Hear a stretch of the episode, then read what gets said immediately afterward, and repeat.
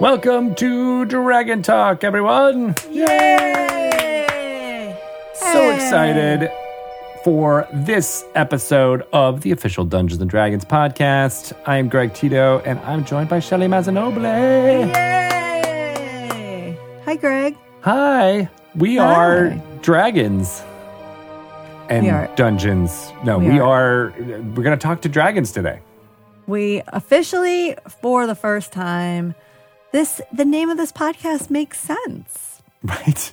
It's been a long time Yeah. coming here Yeah, since we are we- actually talking dragons. to none other than Shelly's Echo, James Wyatt, uh, the Draconomicon creator himself. He's written so many books around dragons for use at the Dungeons and Dragons table, and Fizban's Treasury of Dragons is no exception.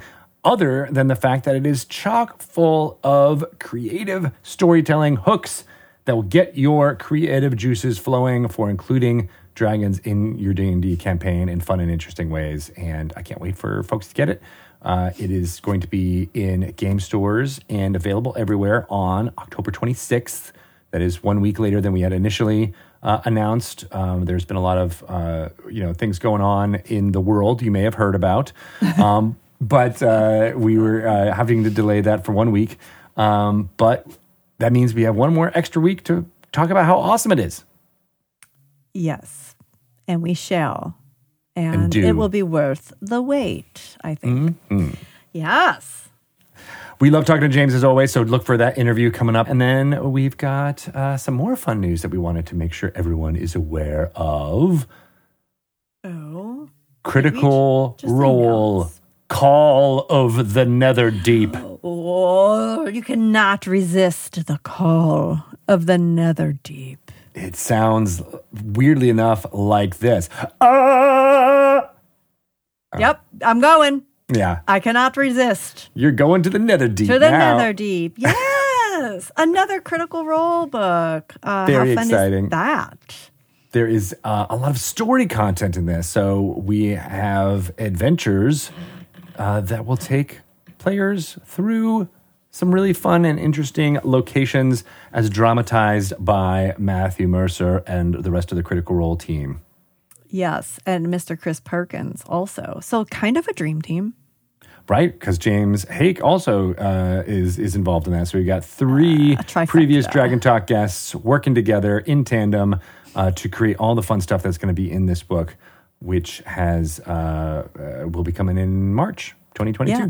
Very, very exciting. Um, a great book. Obviously, if you're a fan of Critical Role, even because there is just so much good story and lore um, about these worlds for you to dig into. But also, if you're like a dungeon master and you kind of want to play with some cool story hooks designed by some of the most prolific storytellers in our little industry here, then you need, you're going to definitely want to dig into this book because there's good stuff in here, including rival NPCs.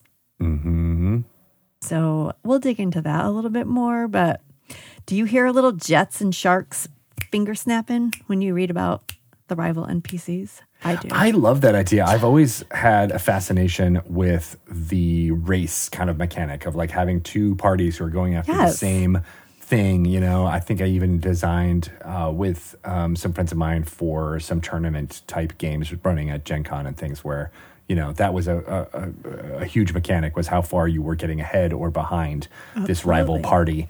Um, super fun stuff, and I love that that's getting codified into a tool that many people, many people can use at the table, regardless of it being set in Exandria, like uh, all of the stuff in this Critical Role book is.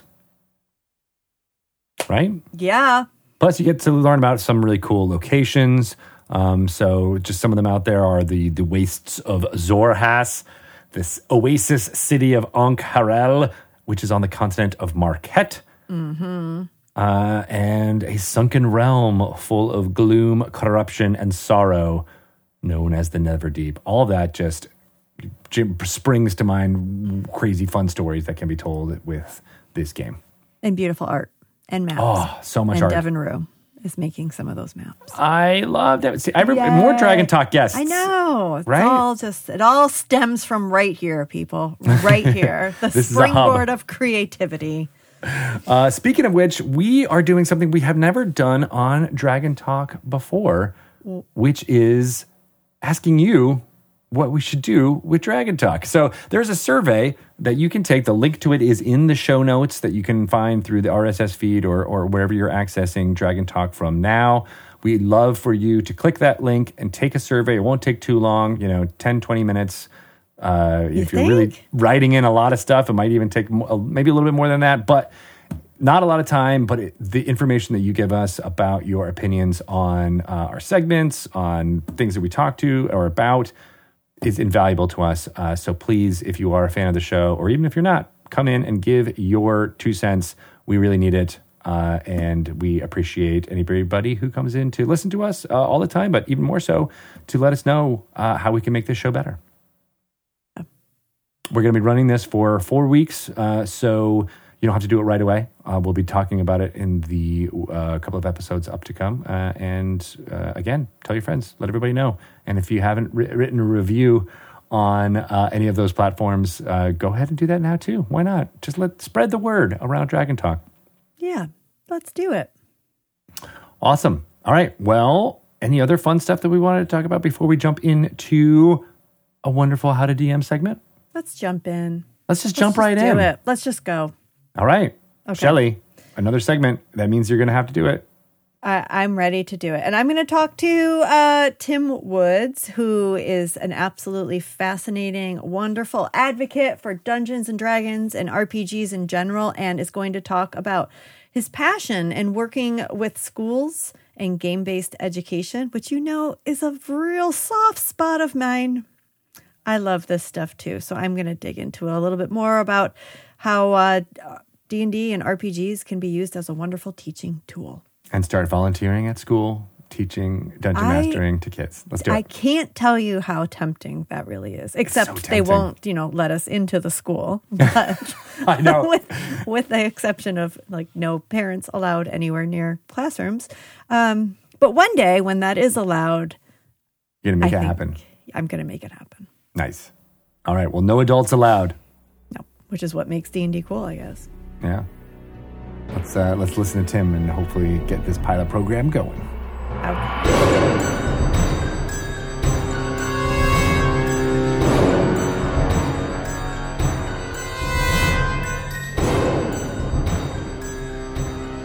Welcome to How to DM. I am joined with a wonderful guest, Tim Woods. Tim is an educator, a lifelong fan of RPGs.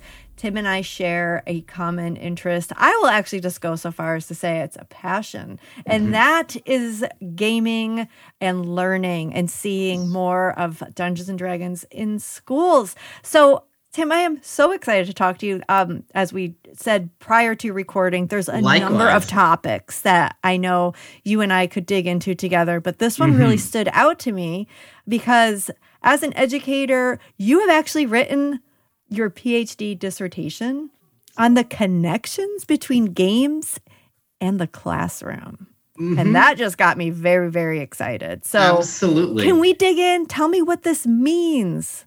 For sure. I mean, from my perspective, it is, I feel very fortunate that it was something I kind of stumbled into. I was in a PhD program. I had very good professors and advisors who basically kind of communicated to me that, like, really, unless you're writing your dissertation on something that you're really passionate about, it's incredibly difficult. Like, you've got to be excited about whatever the topic was. And after some really tough exploration, I was like, you know, I think I'm really passionate about games and how they kind of apply to education, games as creators of narrative. And my professors were very supportive. They're like, yeah, this is the fact that there wasn't that much written about it and that this was fairly on the cusp of innovation. That was like, this is a good thing. You should write about this. And it was kind of like the more I explored this notion of like, what would role playing games in the classroom kind of look like, the more I was like, wait a minute, what? Why isn't everyone paying attention to this? Because when we as teachers state what our goals are and then look at what game masters are doing,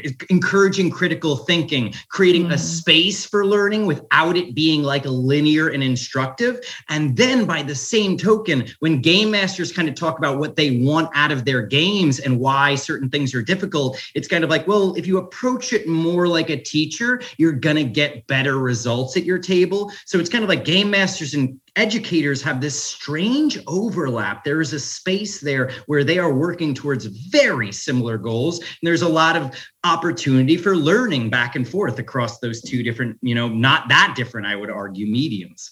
Okay. And it was, it was really cool just seeing the overlap between learning and play and how fundamental that is, really. I agree. I, um, that's my, like, my son's daycare from when he was a baby like they their whole philosophy was like play based learning and mm. so like he's just always it's never even like the preschool part was always like set up for like the play but like they're you know it was and it was so cool and like you can actually see a difference 100%. in those kids that that come up through the play-based learning but then I, it stops and it stops and so you're hitting on something i love as a point which is when you watch kids and how they learn they learn and th- th- i'm so glad you th- your son was a part of a program that supported this because i think not enough young students are in programs that recognize kids learn primarily through play. Yeah. And why do they play? Primarily, I argue, for the function of learning. Play and learning are just intrinsically woven. When you try to do one without the other, you end up, it's like trying to drive with the emergency brake on. It's like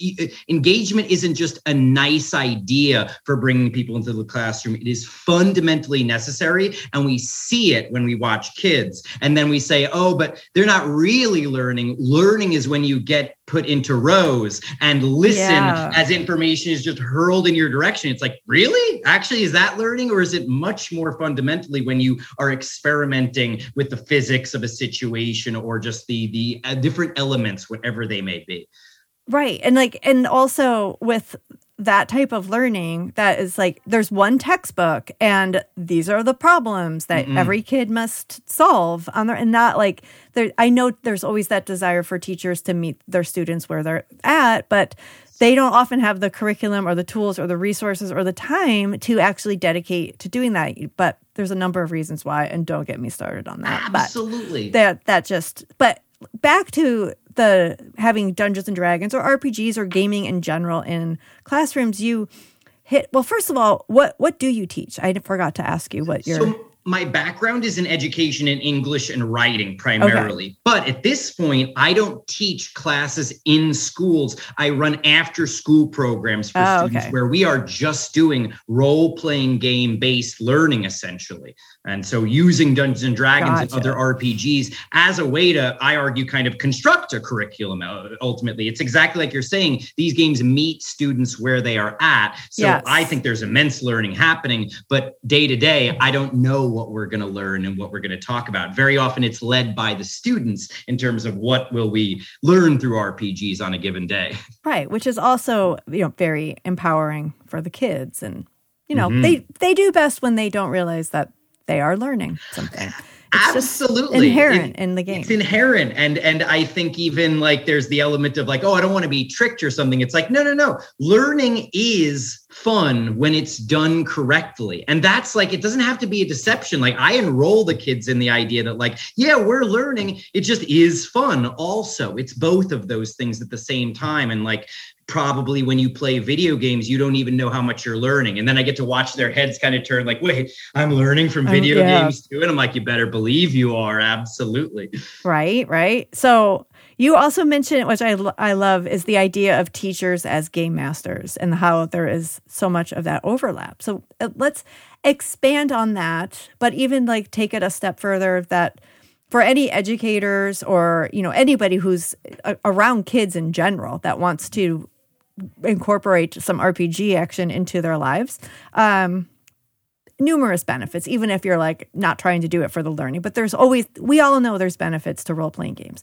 So Absolutely. how how do I uh, how do you place some of those game master qualities um, in the role of teacher or educator? I mean, the way I look at it is when you talk, uh, I was lucky to get to work at the university I was at doing my PhD at St. John's. I kind of started really working with the education department and realizing that when we talk about like the real lofty goals we have in education, they are much broader than this kind of banking model of like, I have information, all I need to do is get this X amount of information into your brain. However, we do that, it doesn't, and it's like, no, that's not really how learning takes place. And when teachers are really trying to aspire for the best kind of learning, it's very tough to pin down because it's like, well, we need a space. It's going to be student led. It's going to encourage critical thinking. We're going to get through certain ideas, but also it will meet them where they're at. It will pace along with them. And I'm like, yeah,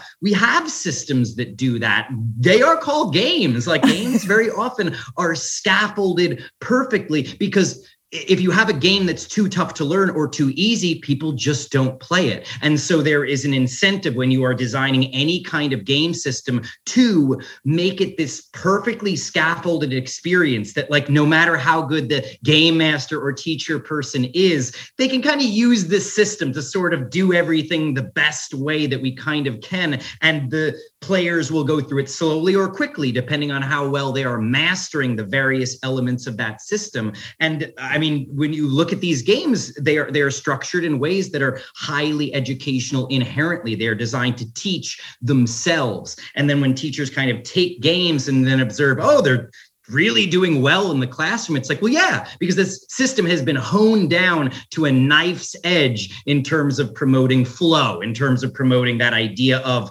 I feel like I'm learning something. It's challenging, but at the same time, I know what I'm doing here. It's like that surfing element of like, I'm yeah. not pitching too far forward or too far back. It's a balance and it's a delicate one, but games are already engineered to do that. And if you watch how a game master kind of has to take role playing games and be like, well, for this group, I have to tweak it this way and emphasize this a little bit more. You're doing game design literally with and in front of people, and that's a great way to kind of view teaching. It's like a you're you're running a game in this classroom one way or another. You have certain goals, and you're trying to get the students on your side, like a game master is trying to get the players on their side in order to promote this goal that we all have together. Um, when a teacher's mentality is like, I gotta make these people do this stuff, it's very similar to when a game game masters. Like i have to make them do this. It's like right. well you're stealing a lot of the fun out of the choice and the leading stuff. And I, I, continually learn more about how to teach better from watching adults and kids play rpgs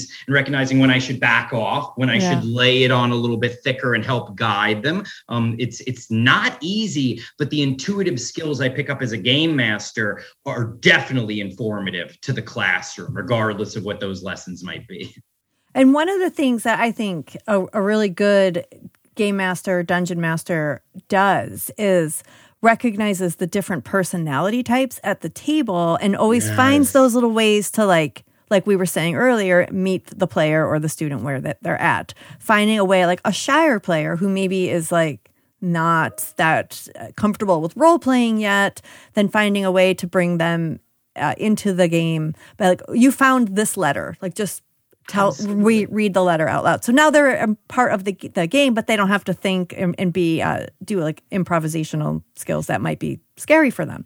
Absolutely. Um, and teachers, like that's a skill. So that I'm now I'm kind of thinking like, we should teach teachers how to be dungeon masters. That's because- a huge part of my argument is like if teachers would take some time to game master, you'd learn a lot of cool skills uh, for implementing in the classroom. And game masters who feel like they struggle at the table, maybe observe how teachers kind of yes. their styles, and that will really help you at the table, especially when it comes to bringing in those new people who are a little bit harder to enroll yeah. in the game. You've got to realize you can't upload too much information all at once. It needs to be paced and scaffolded and broken up a little bit.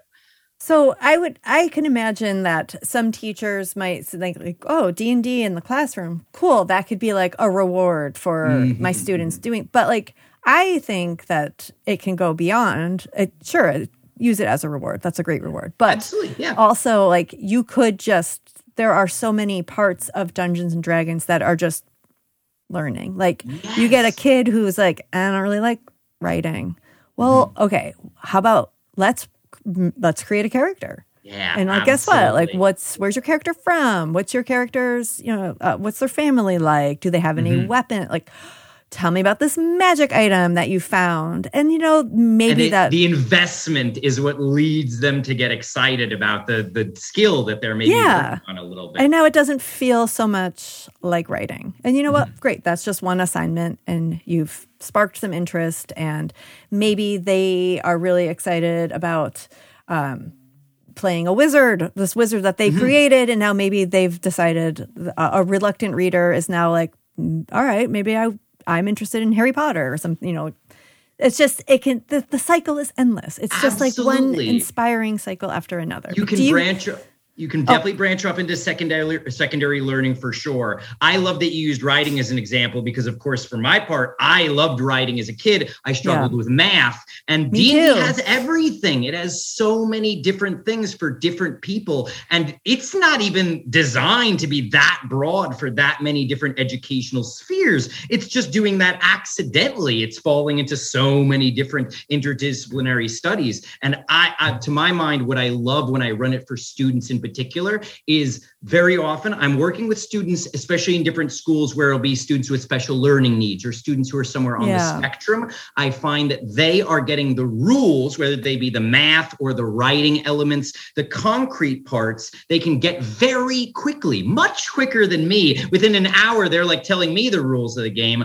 But where they're struggling maybe more is with the social skills. Yep. And D&D has so many social skills baked into it inherently. My favorite quotes are Gary Gygax being like, uh, you can play the game alone. The game's designed to slowly teach you why that's a bad idea. And it's not even designed to do it. It just will do that as a function because guess what? That's true about life too. So it a- accidentally got baked into D&D. You cannot go it alone. You need people with complementary skills. If you're a fighter, you need the wizard. If you're the cleric, you need a whole team to protect you. And so it shows these kind of like pros and cons, what people are, different people are kind of bringing to the table and really kind of teaches powerful lessons along those lines. It's so cool to see what people take away from the game. And I generally, as a teacher, i'm not enforcing those lessons very heavy handedly because they emerge so naturally it'll be like oh you you don't like what they're doing so you're going to veer off from the rest of the team okay cool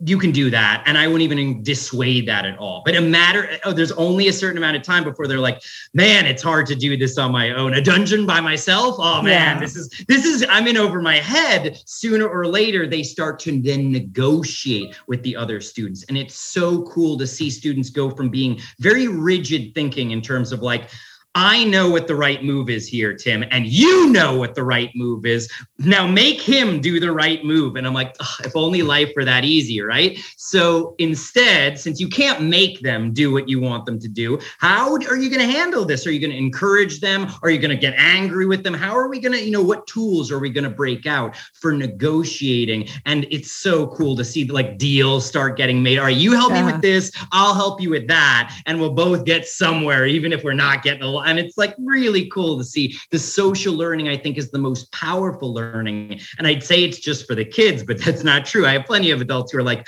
man, wait, the group won't do what I say, but it was a great idea. And I'm like, hmm, it's like these are these are tough things to communicate. And I, you have my sympathy, as it were. As a game master, I'm also guiding people and watching people not take cues. And I just kind of step back and let things play out as they do.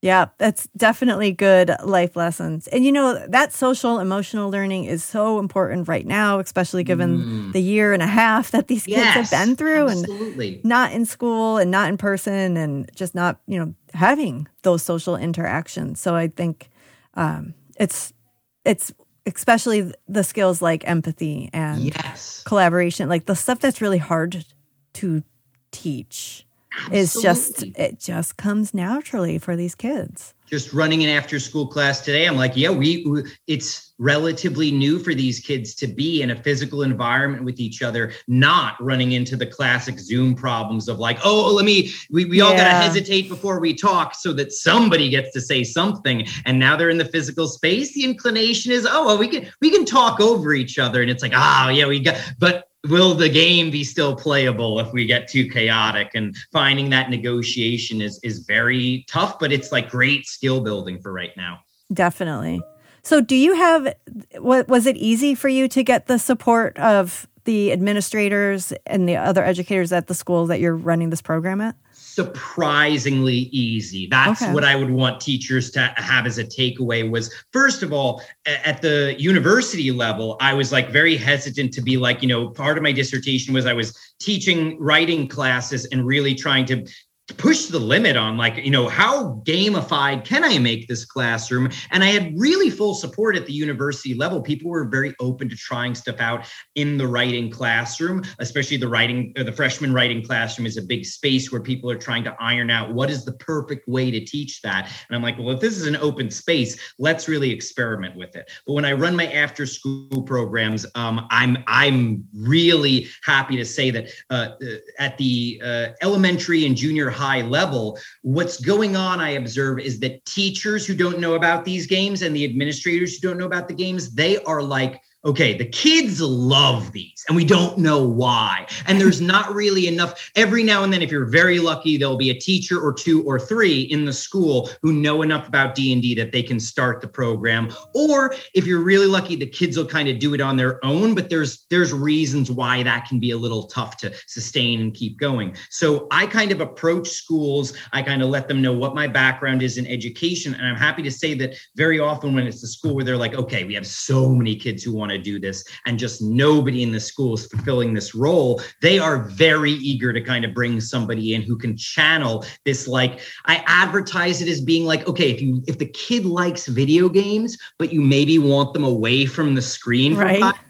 D&D, like this is it, baby. And like just that, those two sales points are more than enough for most parents because we have, of course, so many students who are passionate about these games. The parents are very good these days about not wanting to just inherently say, like, no, video games, too addictive, like this can be very over. And there's a side to that for sure where it can be very difficult for the students to kind of modulate the amount of influence those games have over them but there's something being learned there and there's a passion and it's good to not just stifle that. But i also got to agree the impulse to maybe step away from the screen and play games that i know these kids are going to enjoy but will emphasize more of the face to face social communication skills Uh, there's something really important there that is really good, especially for kids who are doing a lot of digital gaming. I, I, love digital gaming, but I don't know that the spaces that are created are always the healthiest spaces. I think when you have the anonymity, that can encourage one kind of behavior. And when you're face to face with five friends who you know very well, who you're going to see day after day, and you want to keep coming back to D&D Club, that's a huge element of the meta, meta game is like,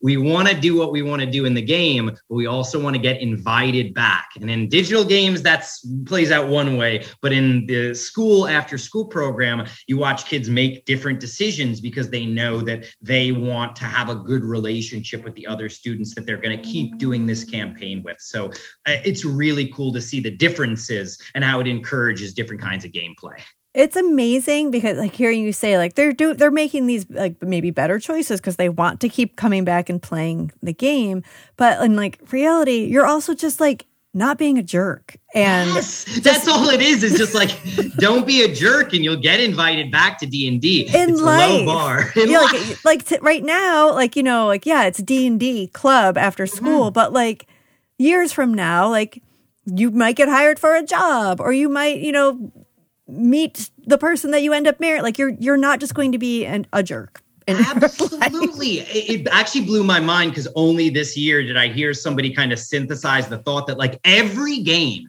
has the meta game of you want to keep playing the game. So it's why uh, in professional soccer people don't cheat because you will get kicked out of the league. Then it's like we don't cheat in all these games because we want to keep playing. We don't yeah. act like a jerk at the table, ideally, because you want to keep playing. And uh, you know it can be a thing in the community where it's like, but I followed the rules. I'm allowed to be a jerk. It's like the you can follow the rules of D and D, but if you're a jerk, no one cares whether you follow the rules. You won't get invited back. Yes. And that doesn't just apply to games. That applies, as you're saying, to everything. Yes. Everything in life is like that.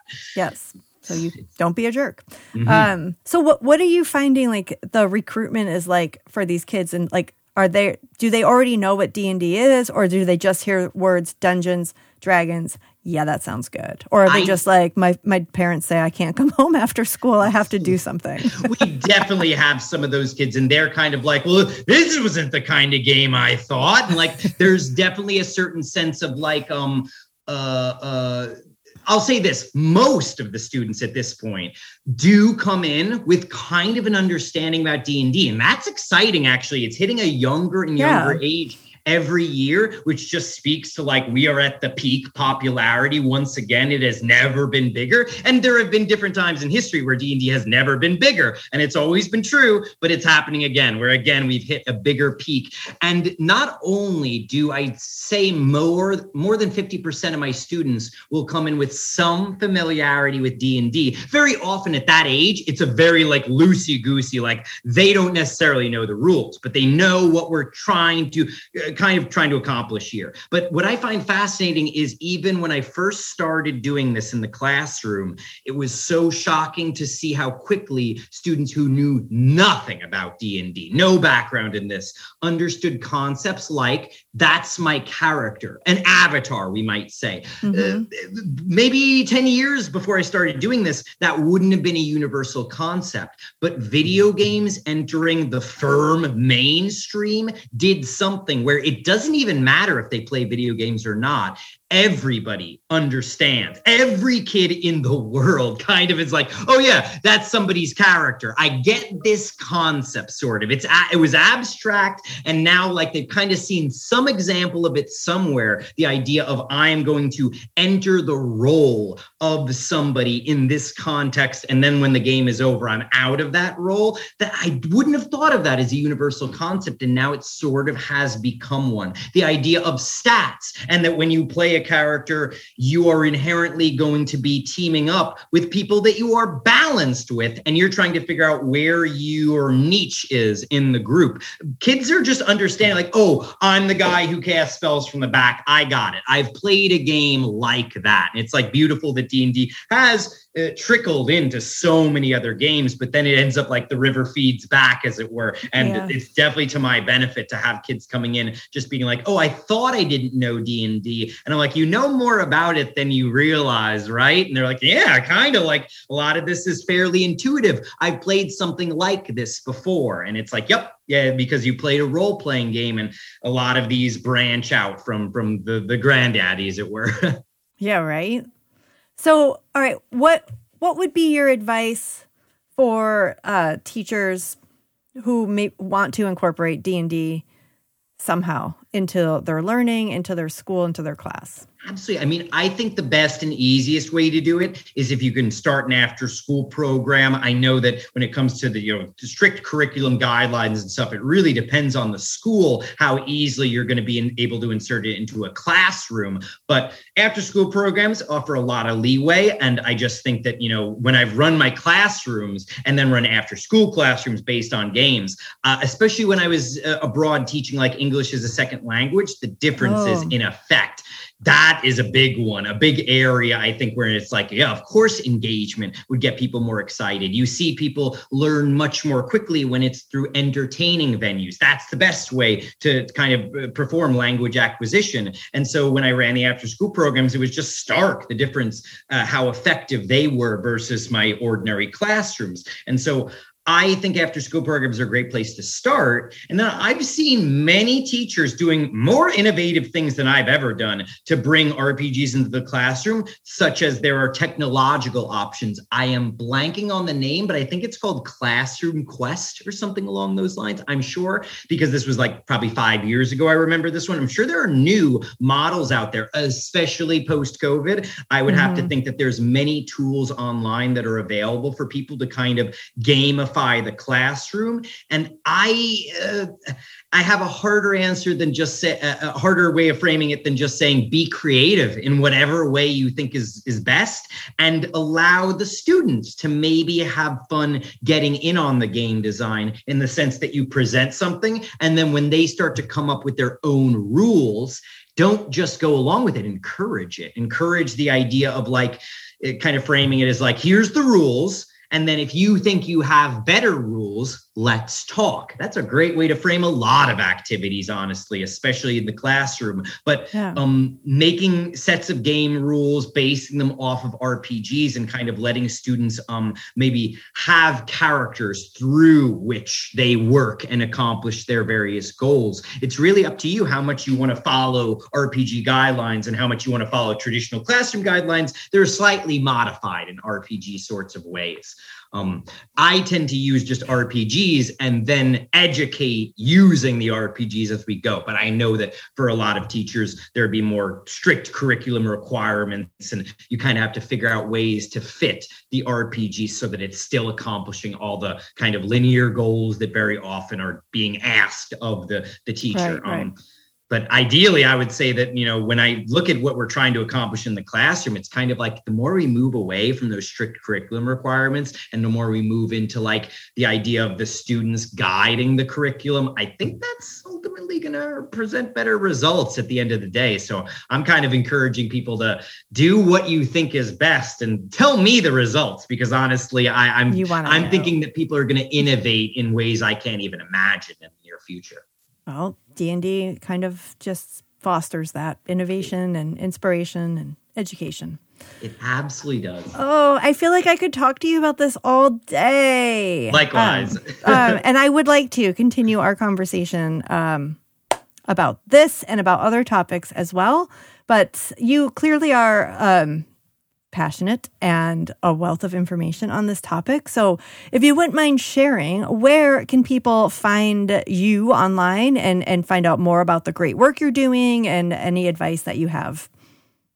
Absolutely. My website, Timm Woods, that's T-I-M-M woods.com. That's where you can find all the collected information about me, any articles that have been linked to me, uh, my information on my publications, which I do have right here. I have a right. book of random tables uh, directed at cities and towns, and an upcoming book of random tables for dungeons. So you'll be able to get the whole set. But they are all random tables designed for game masters to either inspire themselves or make up stuff on the spot. Very often, I observe D and D groups are like going into cities and just being like, "Cool, we're gonna go to this theater. You were ready to present a theater for us, right?" Or like, "We're going to the Uh. bank. You were ready to do a trip to the bank today, right?" Or what's across the street from the tavern? We don't care. We're gonna rob it. Well, all those questions can get answered in the book of random table cities, and towns. You can kind of fill in the blank. That is such a good idea players won't catch you by surprise. And uh, if people are excited about the Green Knight film that was recently released by A24, I got to kind of be the lead designer for the Green Knight RPG. Amazing. A very kind of uh, morality and ethics based mechanic system, kind of based around concepts of honor. And I think that if people enjoyed the movie or enjoy the story of the Green Knight, they're really going to enjoy the RPG that it's kind of based uh, that uh, we, we have based around it. That's so cool. That's awesome.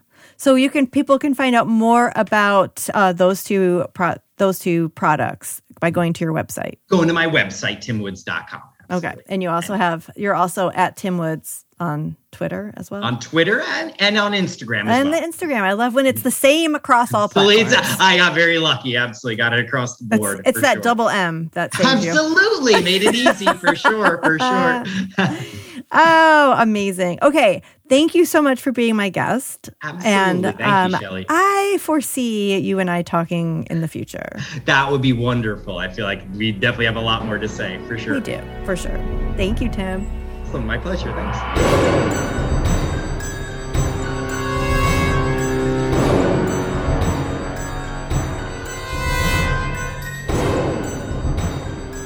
I like Timm. What a wonderful gentleman. Right? Inspiring. I think this whole episode is just going to be inspiring. That's the Right. word of the day. If this uh, episode was a white woman's Instagram post, it would be an apple with the word inspire behind it. Oh my God.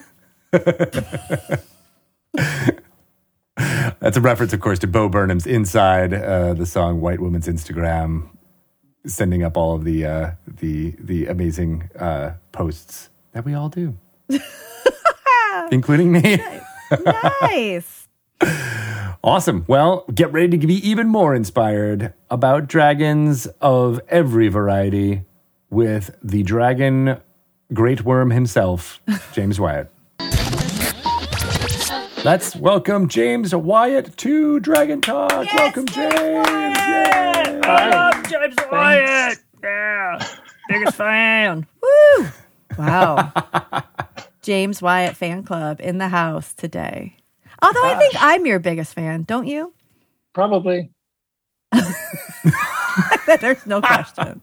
I mean, is anybody more excited to see you walking down the hallway than me when we used to be able to walk down hallways near each other? Only my dog. Oh, tough competition. A dog. Yeah. Yeah. Now you just got to start barking when you see James next. James Wyatt. That's what your So dog would say if your dog could talk. James Yes. Wyatt. That's what I used to say to him. I used to scare the crap out of him. I don't know why I would just get really excited to see you. Like, oh my God, it's James Wyatt. It's amazing. It's a fine thing. Yeah, It's worth it. It's worth it. Well, I'm excited to talk to you uh, as always because I'm sure we're going to get into some fun discussions around Fizban's Treasury of Dragons coming out Yeah. now on October 26th. Uh, in case you didn't hear any of the news, we have delayed the release for one week. That means we have one more extra week to prepare for all the awesomeness in this tome. Oh my gosh, we had to. That's why we had to delay it. We were like, I don't think the people are ready for this yet. There's too much good stuff in here. I heard there were think- goblins involved. Definitely. It's true. Probably should have been kobolds now in hindsight. I was thinking the same thing. But maybe the Kobolds kobolds protesting would their- Oh yeah, the protests. I could see that. Yeah, I was gonna say maybe the kobolds were trying to help it like come out even earlier, and the goblins were the ones. Maybe Oh, they're jealous. maybe. Maybe it's like they're like, we don't need any more dragon books. Okay, we need some goblin books. Where's the treasury of goblins? It's coming. It's coming. I'm mean, where? It's a very slim tome. James, I, am kidding. your book's gonna be even later now. Oh, no, You've made them mad. Uh, Maglubiyet is mad now. oh my gosh, James, where I where do you even start with this book? I mean, I feel like there's a little bit of pressure here because we are Dungeons and Dragons and this is a book about pretty iconic characters in the world of Dungeons and Dragons. Dragons? Yeah, the good news is I didn't have to think about dungeons at all. I could just set that aside. Clear your mind. Yep. Mm, that, that's maybe I not beg- true. I was just gonna say, I beg to differ. A big part of this book is about the dungeons in which dragons reside. Oh yeah. Lies. okay. So wow. Um I mean where where I started I, I had a leg up in that uh, while I was still working on the magic team before I transitioned back last October, um, the the D and D studio leadership team was already thinking about this book and working on the beginnings of an outline um, that Ray Winninger actually put together and handed to me when I started. So Hmm. um, some of the sort of foundational ideas were already in there and waiting for me to build on them. Um, but uh, I also joke about how this is the the third, third, at least the third all dragon all the time book that I worked on in my 21 years at Wizards. So um, I had a lot of experience to draw on, uh, thinking about what what people actually want to know about dragons, what's useful in the game, especially that what what really helps the DM um, bring dragons to life at the table, as opposed to you know, do you need to delve into the minutia of mating rituals or stuff like Mhm. that? Not necessarily. It's not necessarily going to help you tell a better story. I, I guess it could. It depends on your story, I guess. I, I guess. Anyway, so um, that focus on inspiring ideas for the gaming table is really what drove the whole thing. What were the previous books you, you worked on? Draconomicon and So I worked on the third edition Draconomicon, and then there were two fourth edition Draconomicons, one for Hmm. chromatic dragons and one for metallic dragons. I think I think that by that point I was like a manager, so my my influence on those two books was pretty light, but pretty sure I'm there in the credits. pretty sure. Pretty sure. You go back and look.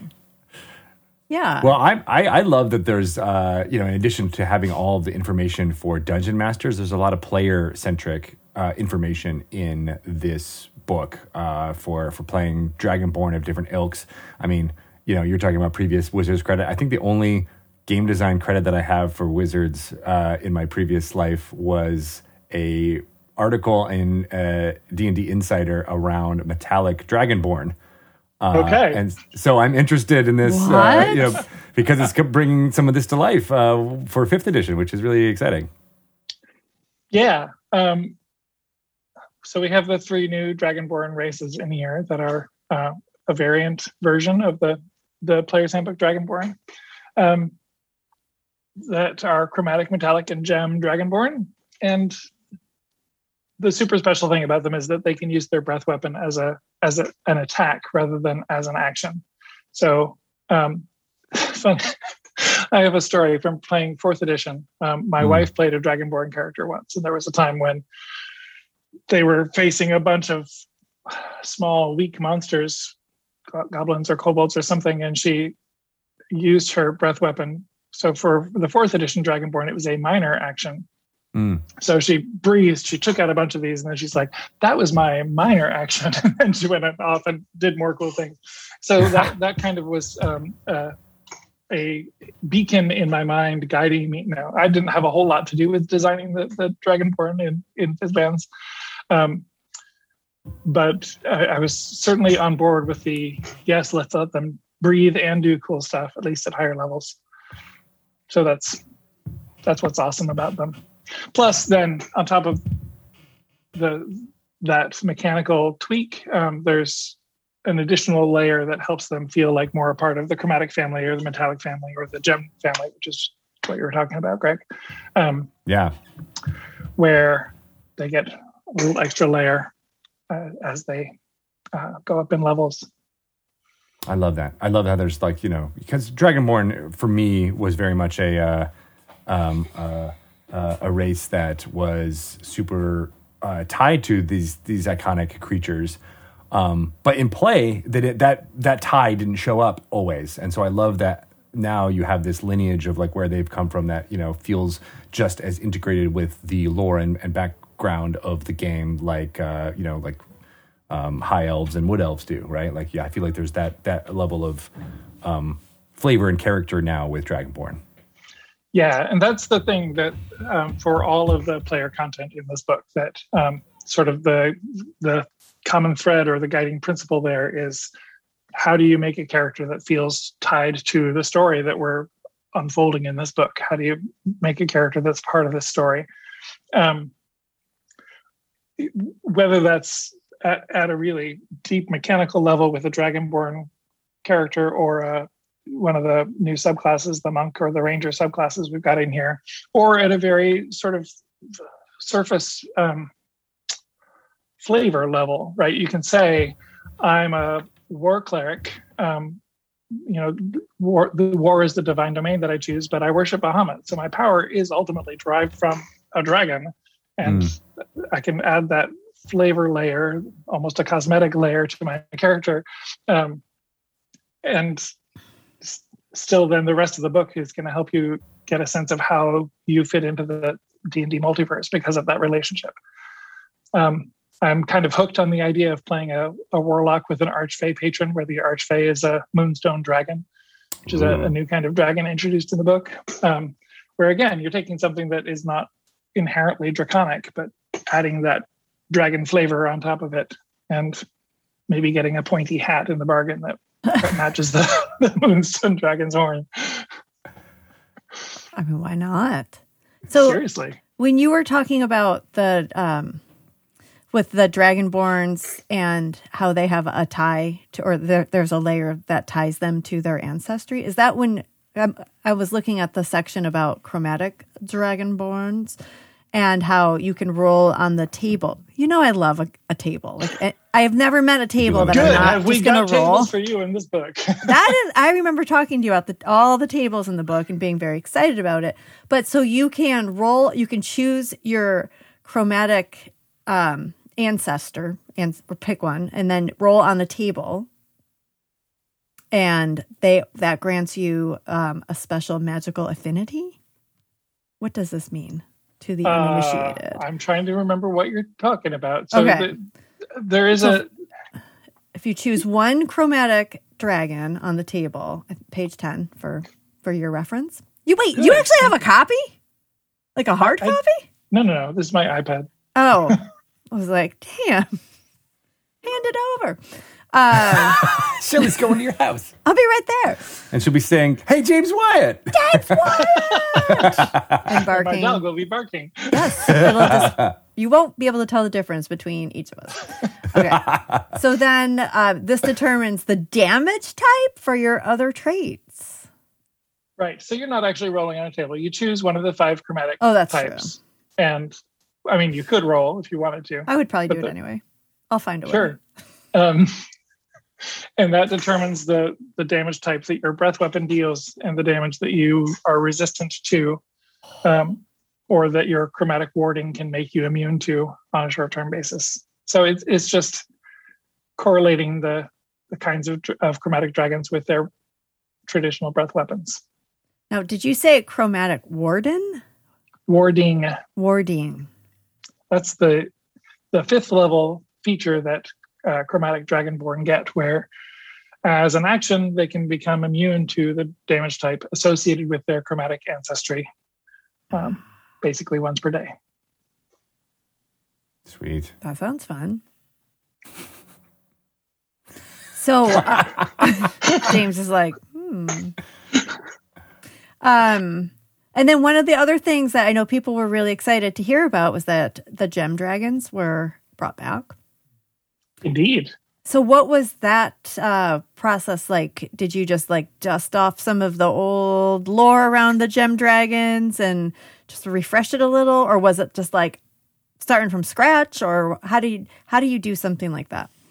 pretty much the former. Um, Oh, so i've had a, a special place in my heart for the gem dragons since 1980 because I still remember getting that Dragon magazine in the mail uh, with where they first appeared with the title "That's not in the monster manual!" exclamation point. Because you know, 1980 it was kind of a big deal to introduce not just a new monster because Dragon did that on a regular basis, but a, a new category of monsters, and you know they're they're significant because the the mythology of dragons is such an important part of the game. The the Yeah. chromatic and metallic split is is a foundational to the D and D mythology, and sort of inserting another family in there is is pretty world shaking. Um, so they showed up in Dragon magazine in in 1980. They were in the second edition Monstrous manual. Um, and they appeared in the third edition monster manual too and then they've been hiding for like 19 years now so oh my gosh! It's been that long. it has it was 2002 monster manual 2 came out Oh wow! um, and we never brought them into fourth edition so uh, there was never like a huge amount of lore about them there there's just kind of the normal information that you give about a dragon what their personalities are like the kind of uh, terrain that they like to build their layers in and that sort of thing. Um, and then the, the story of sardior the ruby dragon because of course a family of dragons needs to have its divine patron. Um, so in this book, we were able to sort of fold Sardior in with the Bahamut and Tiamat story and um, make the gem dragons uh, what I think is a really interesting part of the, the the myth of the material plane that we're weaving here. Um, that how deep do I want to go into this? Do I want to go deep into this? Yes. Yeah, okay. This is this is the time. This is Dragon Talk. right. We're supposed to be talking about dragons. Get There in go. there, James Wyatt. All right, Dragon Talk. So the first pages of the book int- introduce this um, draconic poem called Elegy for the First World. So, hilarious thing is Ray's outline gave me the, the title Elegy for the First World as the title for the first chapter of the book. I used it as the title for this poem, and I wrote an epic poem because Mythic Odysseys of Theros gave me the crazy idea that I could do this. um, um, so it's it's a, a myth. It might or might not have any basis in reality, but it talks about Bahamut and Tiamat um, working together to create the first world. The first world we've alluded to in Tasha's Cauldron of Everything as the the primordial form of the material plane, and that somehow early on in its history it um, broke apart into the zillions, uncounted multitudes of worlds that we know as the material plane now. So Eberron and the Forgotten Realms and Greyhawk and Dragonlance and and Dark Sun and um, Birthright, all these worlds and you know your campaign world are all um, splinters or fragments or seedlings or reflections, refractions, uh, distortions, echoes of this primordial first world. So, according to that myth, um, when the first world was destroyed, Sardior was destroyed with it. But the gem dragons believe that so Sardior worked with Bahamut to make the metallic dragons, and he worked with Tiamat. Sardior worked with Tiamat to create the chromatic dragons. Um, but then when Sardior was destroyed with the first world, Sardior's consciousness was splintered into the gem dragons, or that's what mm. the gem hmm. dragons say. So that that sort of um, it, it sort of accounts for their psionic ability in my mind that that Sardior is this wisdom figure, this um, intellect who worked with Bahamut and Tiamat to create the dragons at the dawn of time, and it's his mind that is. I keep saying his, and I think we avoided pronouns for Sardior entirely. Um, Mm-hmm. So Sardior's mind was splintered in, into all the gem dragons, and that's why they're psionic. That's why they are um, more prone to developing dragon sight that allows them to connect with their echoes on other worlds. Um, and it just gives them an, a neat place in the multiverse. And I just completely ran out of steam talking about that. Whew. no worries. Take a break because I love. I, I, love that. That also, uh, you could argue, is a reason why they're not on every material plane world as well. Like they are a little bit more elusive because they're not bound to that diametrically opposed thing of Bahamut versus Tiamat, and they're just echoes of the consciousness of of one large deity. Uh, and so, you know, that that that accounts for their rareness as well you could certainly make that point, but I want them to be on every D and D world now. I will remove that point because now with this book, they should be in every single campaign. You have, yes, you have made it so. You mentioned the echoes, and I think we have to talk about that because that was a concept that blew my mind when you first talked about it. Good, that's the goal. Um, so yeah, it, I don't want to put too much weight on this because really it's kind of like a, a minor theme that runs through the book, um, just showing up here and there. And DMs are free to take it and run with it or read it and say, ha, that's cute and ignore it. Um, hmm. I hope they take it and run with it, but it's not like um, it needs to become a central focus of your campaign. It's totally a central focus of my campaign because I love this stuff. Um, Be like um, James. so it's this idea that every because dragons are were created with the first world and they're so intricately connected to the fabric of the first world uh, and the fabric of the material plane um, when the first world was fragmented or uh, burst into seedlings or whatever um, every dragon has an echo on every other world in the material plane so Klauth in the Forgotten Realms might have an echo on Eberron who might be another ancient red dragon very similar to Klauth, or it could be a completely different uh, emerald dragon um, on Eberron. They're bound together by fate in some very indistinct way, and if if one of these Klauths developed his dragon sight, um, they could forge a connection. They could start to communicate with each other. They could coordinate their plans across multiple worlds. They could theoretically eventually fuse together. Although if they were red and emerald, I don't know what they'd be, and that's cool. Right. Um, oh yeah, they're red and emerald because Klauth lives in volcanic mountains on the Forgotten Realms, but lives in a dead volcano in Eberron. And anyway, um, I love that. He's in a campaign right before our eyes. oh yeah, that's what happens whenever I talk about this book, right? I just go, oh, here's it's another idea. inspiring. um so yeah there, so it's this theme running through the book that um, you might end up interacting with a dragon who is aware of echoes on other worlds you might when you kill a dragon or somehow inherit part of a dragon's power you might start developing an awareness of, of other worlds as well an echo of dragon sight. Um, you might be in the middle of a fight with an adventure with a with a dragon and suddenly get transposed into a different world and be fighting a different dragon at the same moment while the people who were fighting that dragon are now fighting the dragon you left behind. It just it's an opportunity to to do crazy magical fantastical stuff which it turns out is really fun to do in a fantasy game Go figure. Yeah. Uh, Yeah. Uh, okay. Okay. Okay. So all of the different echoes, and so are you always aware, or could you just be a dragon that's just spent their entire life never knowing about these echoes? most dragons never develop an awareness They never know Um, they're there. That's sad. Right. Yes. So um, we talk about how it's it, mostly it's ancient dragons who develop this ability, but um, gem dragons are more prone to it than other dragons again because of the whole Sardior thing.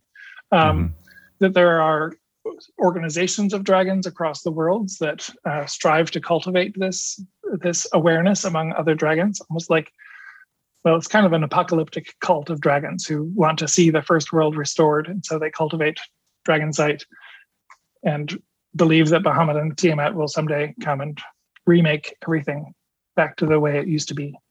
And that's a different organization than the Cult of the Dragon, right? Yes. But but similar. This is the inheritors of the first world. Mm. Oh. Can you talk a little bit about how the the dragon's hoard uh, relates to to all this? Yes, oh, it's, it's really hard to explain.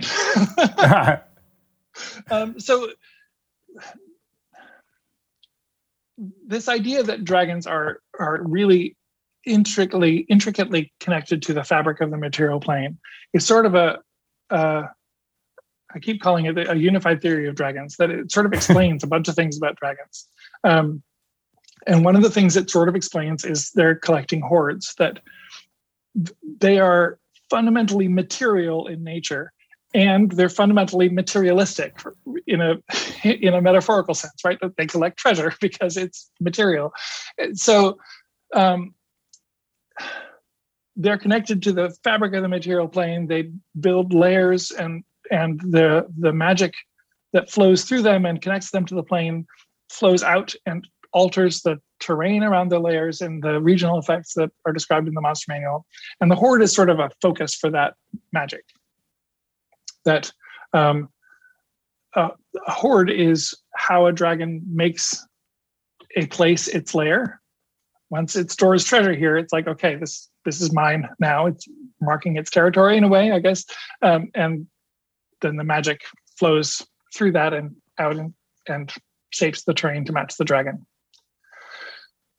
That's so cool. it's, it's weird and kind of way out there in my head, but much clearer on the page, I think.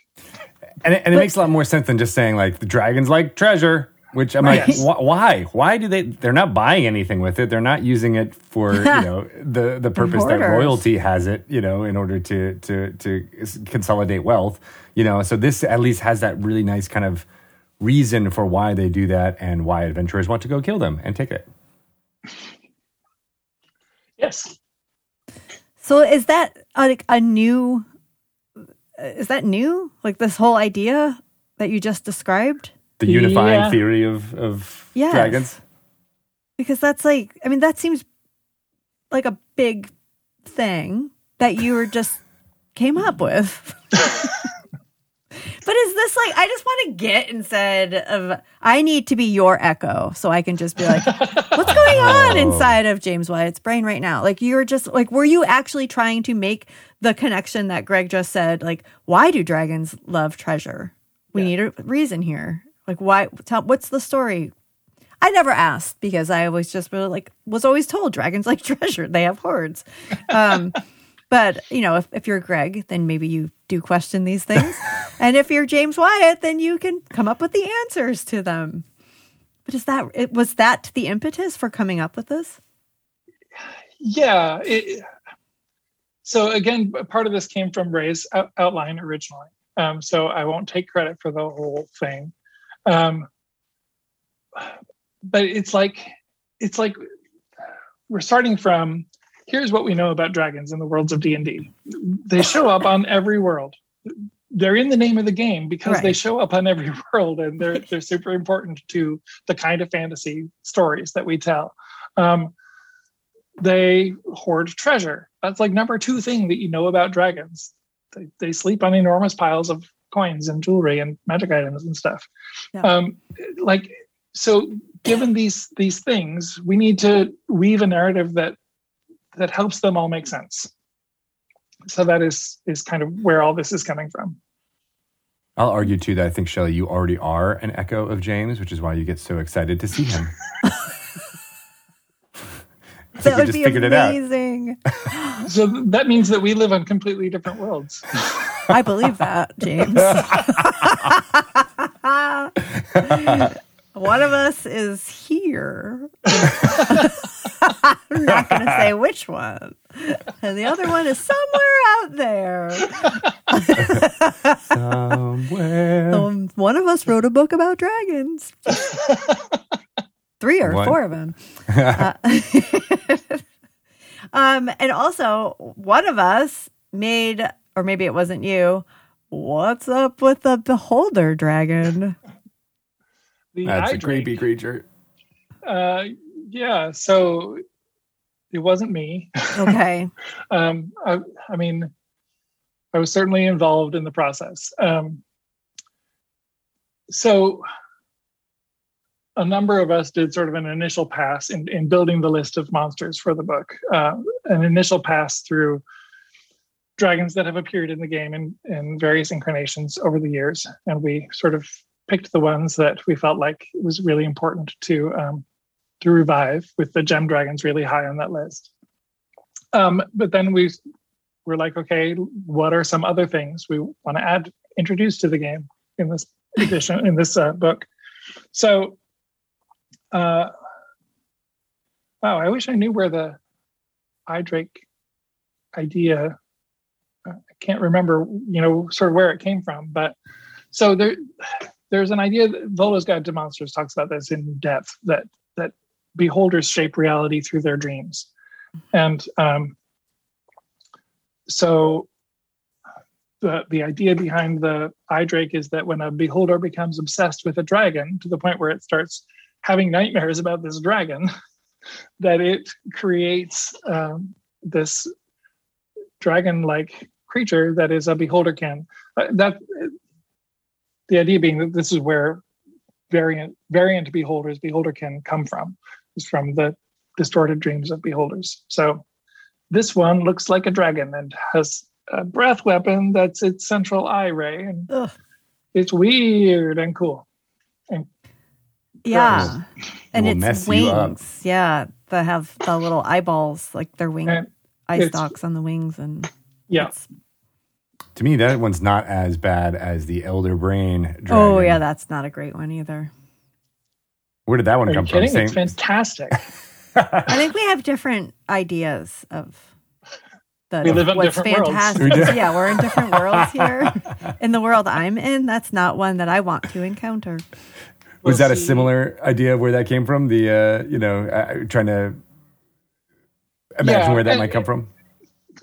Definitely so um both of these monsters what what they're accomplishing is is connecting other monsters in the d&d ecosystem to dragons right um both of these are like okay take aberrations which are also a, a significant part of D&D mythology and the, the worlds that we build, what's their relationship to dragons? And that comes out in, in various ways. A lot of the gem dragons are really opposed to aberrations and, and um, keep watch for their influence or hunt them through the Underdark. Um, but then also we've got the, the eye drake and the elder brain dragon, which are um, various forms of what happens when dragons get corrupted by aberration influence or you know draconic monsters are born from aberration imagination so the elder brain dragon is um, a mind flayer elder brain stuck on the back of a dragon with tentacles going into the dragon's brain and transforming it in the same way that mind flayers uh, take their tadpoles and implant them into humanoids to make new mind flayers it's this a similar process Ugh. of making an elder brain dragon so there should be something that other dragon you mentioned gem, gem, dragons in particular would be opposed to, like almost as a. Oh yeah. uh, so I I love that as an idea for a campaign unto itself, where you have to, the player characters have to align with you know chromatic dragons and other other perhaps evil entities to destroy a colony that's led by an elder brain dragon. Yep, I like it. Yeah, it's inspiring. I want to kill it. I know that. it's like seeing a big spider on the wall, and you're like, oh, not going to put that out outside. You try. yeah, go after uh, it. Well, we, we, mentioned this a little bit, but I love the idea too of so much of this book uh, talking about the different layers and areas that each type of dragon uh, you know finds themselves in right? Like I, I love that we, we, you go through and show like all right here's what a copper dragon's layer looks like. Here's what a black dragon's layer looks like and have maps uh, convenient for dungeon masters to use you know in in a dragon centric campaign but not really not necessarily you can use these maps uh, which i believe uh, were created by dyson logos correct yes um, and uh, you can use them in, in, any campaign. I love that. That's you just basically created a, a menu uh, for for DMs to use. Yeah, absolutely. So I often joke about the fact that maps are my Achilles heel as a D and D writer and designer. That um, mm. Uh, if the the more I can plunder maps from existing sources and use them in my games, uh, the happier I am. So I've made it my mission to put as many of these maps out there in the world as I as I can facilitate um, in order to to help people like me. And working hmm. with Dyson is just a delight because um, he's he's super creative and uh, steeped in D and D lore. So um, this is like the fourth book that I've worked with him where I've been able to just say, okay, so the Azorius Guild in Ravnica, their judges and lawkeepers and their architecture looks like this. Here, give me a map. And mm. comes back and, and does it. So he did that for Guildmaster's Guide to Ravnica and again for the Eberron book and um, the Theros book and now Fizban's. Where Fizban's is like, okay, you know what red dragon lairs are like. Give me a red dragon lair. Um, and it's a, a great process. Um, and then we were able to get the the freelance writers who worked on that chapter to write to the map to uh, offer description and inspiration for for um, how to use the maps and what's in there.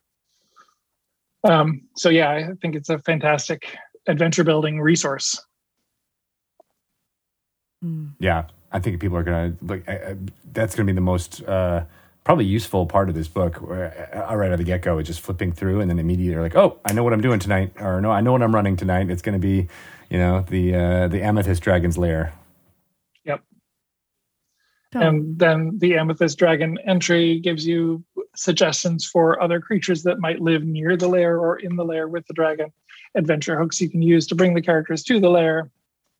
Um, treasures you might find in the lair and lots of information to help you develop the amethyst dragon that lives there. And you can you also have help in developing what's in the hoard. That's right. Another very fun table. lots, lots tables. of tables. so many tables. Yes. Yes.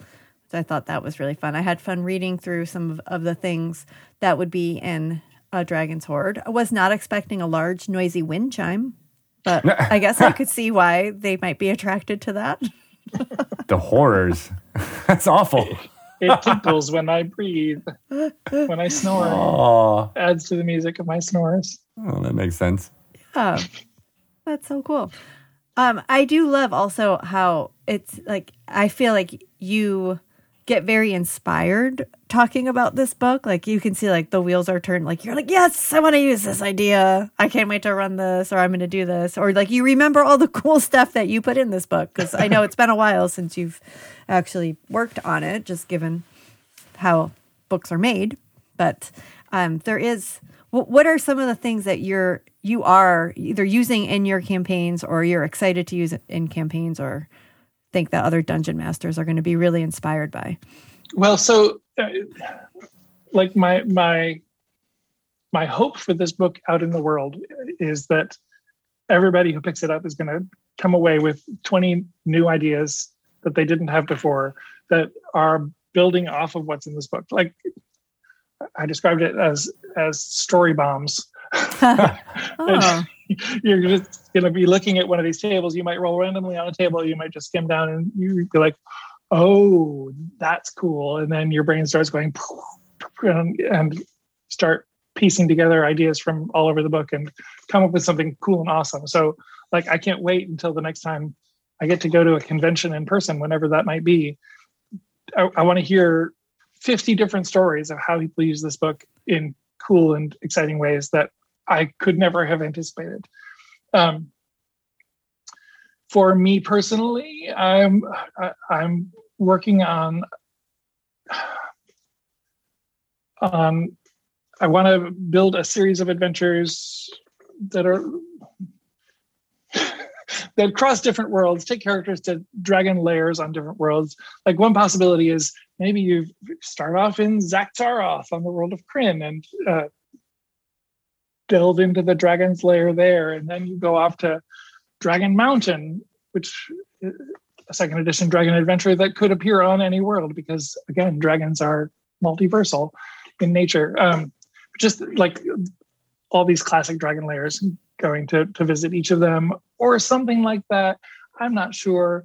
I want to, I want to build a party of characters where every character has some kind of connection to dragons. Um, you know, anything from I'm a dragonborn dragon sorcerer to I'm a character from Eberron who's got a dragon mark, mm. and and no other apparent connection to dragons, but the dragons think that's really important and interesting. So they all get pulled across many worlds to do stuff. Again, that, that's kind of a vague notion that I've been playing with for a couple of months now. I love that, you know, there's a large part of uh, this book as well that kind of just helps dungeon masters do what you just did, which was like, oh, here's some uh, through lines to a campaign uh, that involves dragons, and uh, you know, people can throw out different ideas and things like that. There's a whole part of this. This is again more tables mm. where you can come up with that type of storyline and it gives you just you know hey maybe you do something like this and maybe you do something like that and i just love that as a as a as a d&d fan because that's the inspiration fuel uh, that uh, you know we crave uh, with every book that comes out and i love that this book is just so explicit about like maybe you could run something like this or maybe you could run something like mm-hmm. this yeah yeah that has become uh, a style of writing that i really enjoy um, of just in fact so the chapter five, the Draconomicon chapter that um, covers each kind of dragon in depth.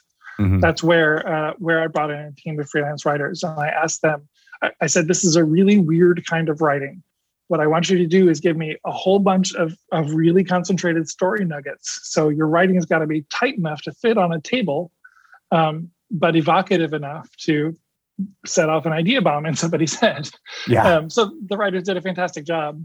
Um, and the beauty is that there's a diversity of voices in that chapter in particular. So uh, everything from, uh, well, like the Green Dragon entry in particular springs to my mind. Pascal mm. wrote that. Um, and it makes green dragons creepier than I've ever seen them before. The idea that a green dragon can animate the vines in its lair to take a corpse and make it stand up and start fighting you like a zombie. Ah, yeah. that that is not the green dragon I grew up with, and I love it. I love that too. Um, so bringing in a bunch of people to to load the story gunpowder into all the story bombs, and my metaphor is breaking down. But whatever.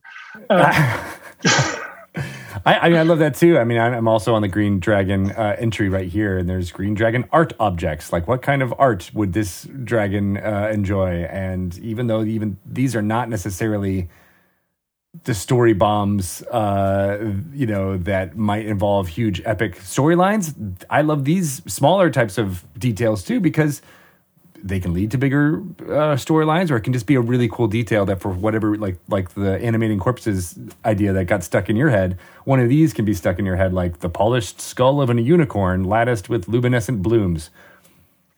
Why does this dragon have that unicorn? what is this unicorn? What yeah, what does it all mean? And then you know you can just spin the storytelling stuff from there. Yeah, absolutely. Um, oh shoot, I had a thought. Uh, then I was listening to you and I forgot it. The baby teeth of a humanoid preserved in amber, furred with golden fungus that smells like gingerbread. I, okay. What? I mean, that's so many threads. pretty detailed than random. I love it. But And- yes, there's a that's the story bombs you're talking about.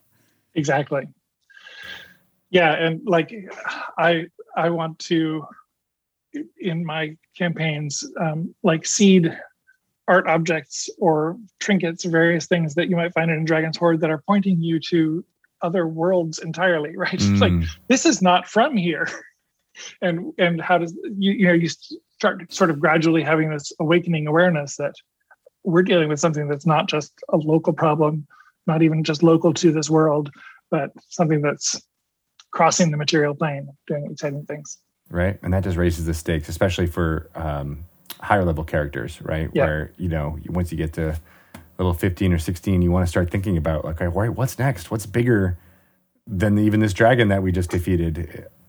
Yeah. Dragons on other worlds? Hmm. Okay, so if I I'm going back to the echo. If I am the echo of James Wyatt Yes. and we're both dragons and ah. I swap places with you and I can I bring some of my hoard and and then leave it with you and then when we come back to each other's worlds well you are now like I, where did I get these nail clippers from? Wait, So- it's, it's like a dragon book club where you just kind of come together and talk about your favorite parts I of the was dragon. Thinking like a secret Santa or something, but no, like what could a could dragon? Because I just, I'm just thinking like not I'm not a dungeon master, but like that could be a cool way to get my players to think like there's other w- connections to other worlds. How did this get into this hoard? If it's Yeah, exactly. you would know that it should not be here. But can echoes do that? Can they travel? so with, there, there's no specific mechanics attached to um, dragons traveling from world to world they have to do it the same way that well the, the same ways that player characters might which might involve teleportation spells or magic portals there's a, a suggestion that okay. a dragon's lair might contain spontaneous portals to that same dragon's lair in a different world, right? Um, so, what comes with the dragon depends on the magic that they're using. If they're like swapping consciousness while they're dreaming or something like that, then it would be harder to bring stuff with them. But that's a cool idea too. But yeah, I, th- that's exactly what I have in mind, right? But like, there's something in this dragon's hoard that clearly just didn't come from this world at all. It, it's coinage minted from an empire that I've never heard of before, um, or art objects made by made in the image of gods that don't exist on this world, or monsters that don't exist on this world. Oh, world. that would be cool. Like an actual piece of art with a visual. Yeah. or an actual monster, right? This Yes. this dragon's lair is full of dark sun crazy monsters. Why? That's kind of fun. Right. I love how that can bring in the meta knowledge that that some players have, right? Of like, oh, here's mm-hmm. Here's a symbol that you see, and you can show it up, and someone's like, wait, that looks like from our Eberron campaign from three years ago. What? Yeah, yeah. Yes. That's so fun. All right, so you mentioned uh, the Moonstone Dragon early on, uh, but that's one of the newer uh, things that's in this book that nobody has ever seen before. So, what, what can you tell us about the Moonstone Dragon? Moonstone Dragon. Um, it's not brand new. It appeared in the second edition Monstrous Compendium Annual Four. maybe three. Okay. um, so it, originally it was sort of a dragon of dreams, but we've uh, made it basically the Feywild dragon. Mm. Um, in contrast to fairy dragons, which never get very big or powerful, moonstone dragons have the same four age categories that other dragons do, and uh, ancient moonstone dragons are as mighty as any other ancient dragon. So um, the legend is that uh, a dragon fled to the Feywild to escape the destruction of the first world, and its descendants are the moonstone dragons. So they're they're kind of uh, mysteriously fey. Um, they often gather fey communities around them and act as figures of wisdom, but they're also mischievous and sly and fey-like. So they could they could uh, serve as an archfey for a domain of delight. Pretty Theoretically, easily. yeah, Uh, but they're different than gem dragons, even though they are right. named after something that's a gem-like. Yes, that is kind of unfortunate, but there it is. well, let's go back in time to that compendium and change it. right. That'll be that'll be your campaign that the two of you do as echoes of each other. While we're at it, we need to go back to first edition and change the name of the dragon, make it the lion drake from the get-go. Nice. All right. And the dra- Dragonnel. Isn't there a Dragonnel in here? There was a dragon Oh, as well. yep. And for a while, even into the layout process, I had the dragon and the dragonnel on facing pages in the book. And I think it was Chris Perkins was like, you can't do this. so we, we reverted to the fourth edition name of the dragon, the lion drake, as the default. But the, there's a mention in there that they're also called dragons. Dragons. I was surprised by the drag the turtles, the dragon turtles, because I thought they were going to be cute. and that one's enormous. Like the art that was in there was uh, it was. I was like, oh no no no, these aren't pets. Nope. Mm-mm. No, they're they are enormous. Um, so Greg and I have talked about this. I have a, a deep affection for dragon turtles, uh, going back to the them and gem dragons. I don't know what it is. Uh, it's the old stuff. I love the old stuff. Um, so, all right. No, I'm not going to go down this rabbit hole. Anyway, we we added added age categories for dragon turtles. Um, th- they're they're bigger than dragons of their age category uh, normally are. So the the one in the monster manual is an adult, but it's gargantuan, where most adults are huge. Right, right. right. So then the ancient one is gargantuan plus. Yeah. Shops at the Gargantuan Plus Dragon Turtle Store. These are starting to sound like like Starbucks drink sizes. Venti. now. Yeah. Yeah. It's a Grand quad gargantuan. Gargantuan frappuccino. Well, and speaking of very large uh, monsters, there's the great worms, uh, which Yes. are. What I, what I think you said uh, during a panel in D and D Celebration, the highest challenge rating of any monster published so far in fifth edition. Is that right? Maybe. I don't think I said that. oh, okay. Um, so Your echo said that. Yeah. yeah, clearly they're they're very close up there in the high 20s i'm checking my pdf now 26 27 28 uh, with the ancient dragon turtle at 24 so yes way up there uh, but the the Tarrasque is 30 right up there with the aspects of bahamut and tiamat Right. And so, how, how are these great worms different than the aspects of of of those deities? So the idea behind a great worm is that it's an ancient dragon plus, like the gargantuan plus dragon turtle, but um, it might be an ancient dragon that has um, not just awakened its dragon side and made contact with its echoes, but started to sort of absorb echoes into itself Mm. to uh, get more powerful.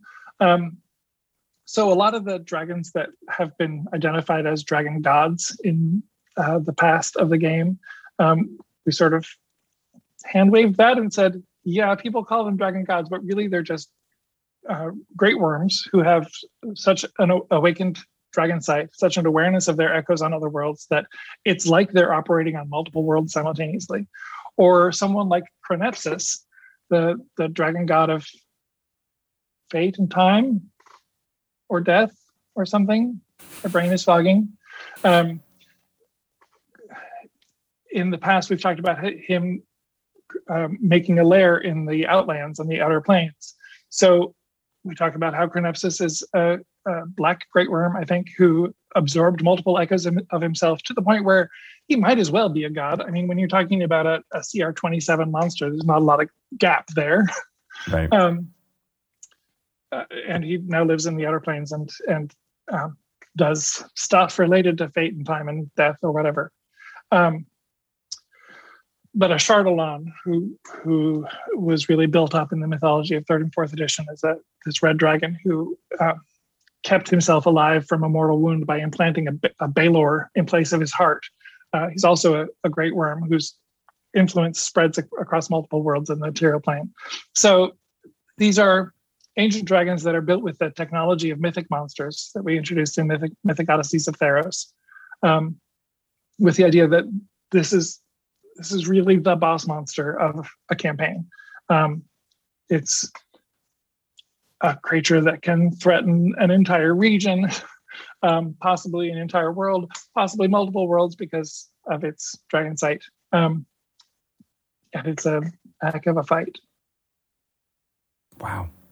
I don't even know how, uh, you know, level 20th uh, party would, would deal with such a thing. Not easily. I seem to remember divine intervention coming in handy in the playtest that I ran. a few wishes will help for sure. Yeah. Uh, excellent. Well, I love all of these, even just your, your description of of the different uh, you know cr- uh, creatures who could be considered great worms from D and D's past. You know, I started to think about like, oh man, what a great overarching thing for a campaign to to have this be you know the the absorption of many of these uh, entities into the great worm that happens you know you might even have them witness such a thing happen in first level and then you realize that this has been a thread that has been continuing throughout uh, so fun to think about all the possibilities that this book can open up for dragon themed campaigns I'm totally using that idea that a dragon that the characters know gets absorbed by one of its echoes. Um, and maybe the, that echo is not so nice. Yeah, right. Oh, it could be it could be a friendly dragon to them, and then yeah, yeah, and you have to yeah. then you have to go inside the great worm to. I like it. The inspiration oh, wow. is endless. Like inner space. You get shrunk down. you have to go inside the consciousness of a Can great you worm. Separate out the echoes from a great. Yes, that's yeah. Or or let or let one of the personalities that you're more friendly with become ascendant rather than the oh. evil one. Yeah, I love it. Super fun. All right. All right. I think I think if we were listed out all of the ideas that we came up over the course of this hour, uh, it'd be a long list. This is what Idea this bombs. book does. Idea bombs. Yes. It is very inspiring. Just, I love it. Yes. Thanks, James, for inspiring us. Hey, my pleasure. This is and, a lot of fun. It's fun being your echo. woof, woof, woof. woof, woof. Woof. I'm at the door. It's James Wyatt. Let me out. Let me out. Too real. Too real. awesome. Well, thanks so much, James. I can't wait till we uh, get to have these idea bombs uh, more often. Yeah, sounds good. Thank you, James. Thank you. Always a pleasure to talk to James. He is a wonderful thinker and creative, you know, just mastermind. He is a creative genius. And I just love. all of the like stories and lore and story bombs that are just popping around in James Wyatt's brain, which is also my brain because you know because you guys the whole echo thing. Yeah, but that is just fascinating. It is fascinating, and he's uh, endlessly I'm, prolific. Like he can just keep going. Yeah, yeah. And I think he is the wizard of the coast that I have known the longest, maybe even more than I know. I've known you, Shelly Noble. What? Uh, yeah, he came to a convention I was running in North Carolina, and I oh. talked his ear off for uh, I don't know two hours, three hours at some like meet and greet where like you were supposed to be meeting a whole bunch of people, but I just talked to James Wyatt for two hours. No way. Yeah, and it was fantastic. And I think about that every time we're on an interview here together, and I'm like, man, it's just I, it's just as easy to talk to him, uh, you know, about this stuff as it was back then. He's a great oh guy. my god, that's so cool. Yeah, fun stuff. Yeah. Well, uh, get excited for Fizban's Treasury of Dragons coming October 26th. There are two amazing covers for it. Uh, you can get the alt cover through your game store. So go ahead and pre order for that. You have an extra week uh, before it is available. Uh, and I'm looking forward to seeing what everybody comes and makes of it when it does drop. Yes, yes. Tell us. And James said he want he would love to hear as well. That's right. And his, I don't think we asked his Twitter handle, but it is Aquela James on Twitter, uh, A Q U E L A James. And so, yeah, get, let them know all your fun stuff uh, about Elder Brain Dragons and how they are taking over the material plane. Fun. Do it. If you want to find out more stuff about D&D, you can go to dungeonsanddragons.com or follow us on Twitter, wizards underscore D&D.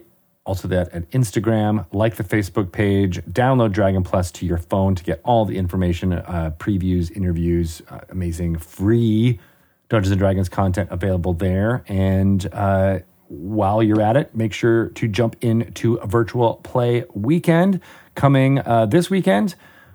You can play through some of the amazing stories and uh, adventures in Wild Beyond the Witchlight. So if you're looking for a group uh, and you want to play through that amazing content, uh, Virtual Play Weekends has got you covered. Sign up for games at uh, Yawning Portal right now, and you can be slotted in to play with some expert DMs who have been studying how to play Dungeons and Dragons for years, decades, Years. centuries. They are amazing and it's super easy to do. Just show up. And you should also subscribe to the Dungeons and Dragons newsletter. Newsletter. Get some of the old email from the D and the D. And while you're at it, go ahead and take that survey, people. Dragon Talk survey. It's in the Take show notes. Link it up and let us know how we can make this show even better for you. We want to make it for you. For you. Yep. George. Uh, I'm at Greg Tito, at Greg underscore Tito on Instagram. Follow me if you want to find out about all of the fun stuff. Pictures of my gargantuan Tiamat miniature are on there, as well as uh, new episodes of our Star Trek podcast. Uh, Re engage, find out about that. Uh, Shelly, how can people find out about what you're doing? Oh, you can follow me at Shelly Moo on Twitter and Instagram. Excellent. That would All be right, then. That's all we got for us, except for some drunky two shoes shenanigans. Let's do it. So she is in a cellar in the Sea Ward of Waterdeep. Uh, the Garrulous Grocer uh, is your location because Laeral Silverhand believes an enclave of doppelgangers is organizing there to overthrow her power in the city. And you, Drunky Two Shoes, were sent there with Daryl Two Shoes and the fighter Samson, all of you Harpers, uh, to deal with this problem and uh, Drunky is at the bottom of a stair, uh, sorry, a ladder, and had gotten into a fight with three doppelgangers and uh, dodged all of their attacks quite expertly. Called up to her allies and cast fog cloud. Yep. So it is all a obscured visual for you in this thing. You've got three doppelgangers with various weapons, bladed weapons, uh, that are trying to murderize you. Uh, what do you do next? Are, are my are my friends here? Yeah, Did they they okay, scrambled down the ladder, but they're like, I can't see anything. Well- what do we what do we do? Where are they? Okay, can I see through my own fog cloud, or is it obscured for me too? It's obscured for you too. Well, that's not great. So I can't. I don't know where anyone is. Can I see Daryl and If Samson? you uh, you can see Daryl and Samson because they're kind of like within five feet of you. Um, and the others, you uh, well, actually, I guess you can see the doppelgangers. You're aware that they're near you, but it's hard for you to target them. okay, but I want to take. I want to pounce on one of those doppelgangers. Okay, Which is so kind of take advantage of the fact that uh, they can't see you very well. So I'll give you advantage on your pouncing. okay.